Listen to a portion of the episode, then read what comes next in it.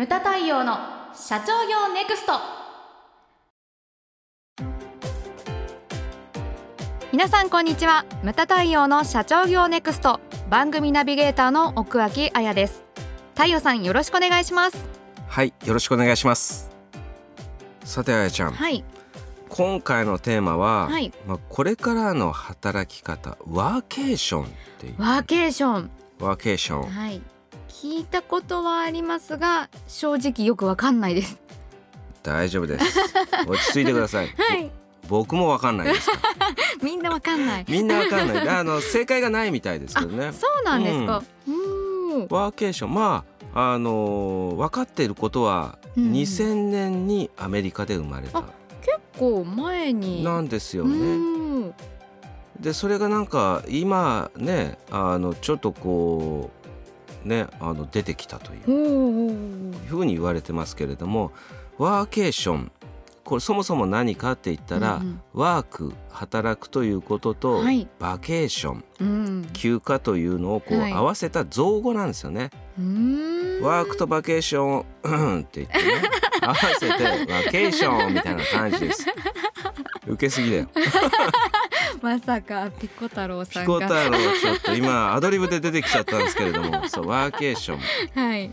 うんうん、うん、そうなんですよ。でこれ最近なんで話題になったのかって言ったら、はい。JAL で取り上げられたんですよね。おうーん、これがあの JAL さんが社員、はい。きょ社員教育っていうかね。だからちょっと両方あるんだよね。うん。教育だけじゃないじゃん。はい。休暇と教育休暇と。休暇と仕事をあの足してるものですから、うん休暇中に仕事をするっていうことざっですか？くり言うとそうなんですうよ。で JAL の場合は、はい。JAL さんの場合はどういうふうにやってるかって言ったら社員さんが休暇を取るじゃないですか、はい。その時にプラス5日間までなんか、えー、と追加をできるらしいんです。えー、めっちゃいい。うん。でも でもですよ、はいはいはい。でもでも。ただの休みじゃないんですよね。あ仕事も兼ねた休みなんですよでこれなんかいろいろ条件があるらしいんですけれども、はい。JAL さんの場合は、えー、と条件がネットを通じて定例会議に参加したり、はい。それからメールなどの連絡を取り合ったり、うんうん。休暇先でもその通常業務もこなすということが条件になってるそうです。うんこれだからあのなんていうかなワーケーションっていう言葉はあるけれどもその定義っていうのはないんですよ。う。んこれ有給なんですか？これ有給有給ですね。有給？うん。はいじゃあ有給がプラス5日になるっていうイメージ。そうですうね。はい。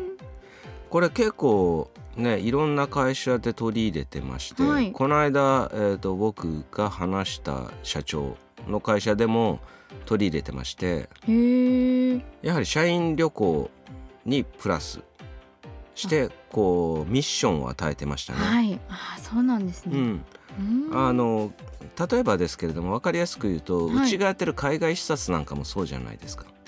確かに。うん。あれもそのなんていうんですかね視察。まあうちはだからあれなんですよね、えー、と視察を組んでいく限りは8割方が勉強なんですけれども、うんうんその2割はまあゆ許される範囲内でね。はい。えー、と観光もあると、はい。買い物タイムも設けたりとか。だからその比率ですよね。をどういうふうに持っていくかっていう感じです。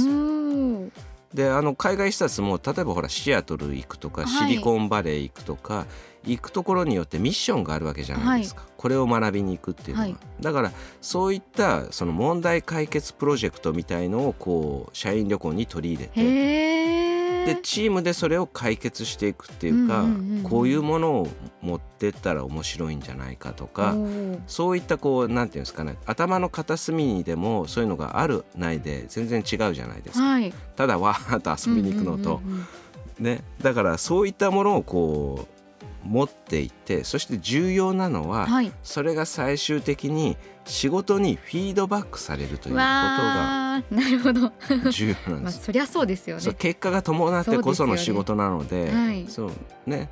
JAL さんはだから、ね、その会議とか、あとはその円滑に業務を行うために連絡が取れれば OK なんだけれどもでもアメリカのウーバーとかもやってるらしいんですけどね。あそうなんですか、うーんウウーバーとかもその問題解決型でなんかやってでそれを最後にやはり仕事にこうフィードバックすすると。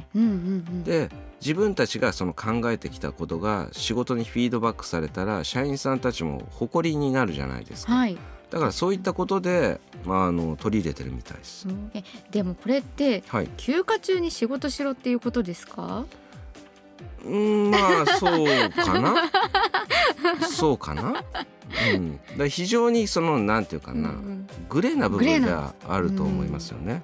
まあ、でも、うん。あれですよね。そういうリゾート地とかに行きながら仕事していいってことですよね。そうです。まあ私そしたらなんかあのいつもとは違う発想とかもだからあれと一緒ですよね。その在宅勤務とかの考え方とちょっと似てるよね。似ててだからそれは場所が違う。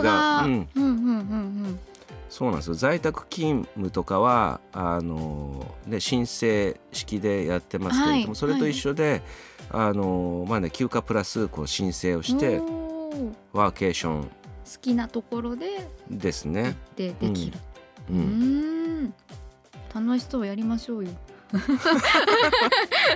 あまあうちもやってるっちゃまあやってるんですけどね社員旅行とかででそれをフィードバックしてで社長はやってるんですよねこういうのあまあ確か無意識でにそうですよね。うんうんうん。無意識にやってるんですよね。はいでこれ思うんですけれども今グレーっていうふうに言いましたけれども、だからどの階層階層で考えることが重要だと思うんですよ。あーあなるほど。うん、で幹部が「えそれ仕事なんですか?」とか言ってたら、うんうんうんもうちょっと怖いんですけど、まあね。あの幹部とかのその 幹部とかからこうやってほしい、まあ、制度かなというふうに僕は思うんですよ。確かに。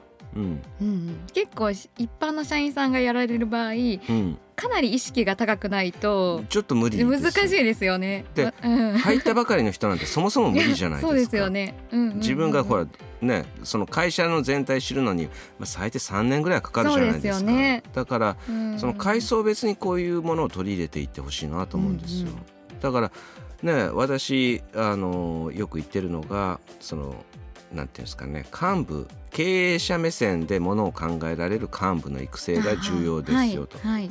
それっていうのはだからその旅行先にいて旅行だけでちゃんちゃんって終わっちゃったら何にもならなくて、でこういったものを見てきたんですけれども社長うちにも取り入れた方がこれ絶対いいですよっていうものが出てきたりとか、なるほど。そういった目線を養うのに非常に有効かなというふうに思うんですよ。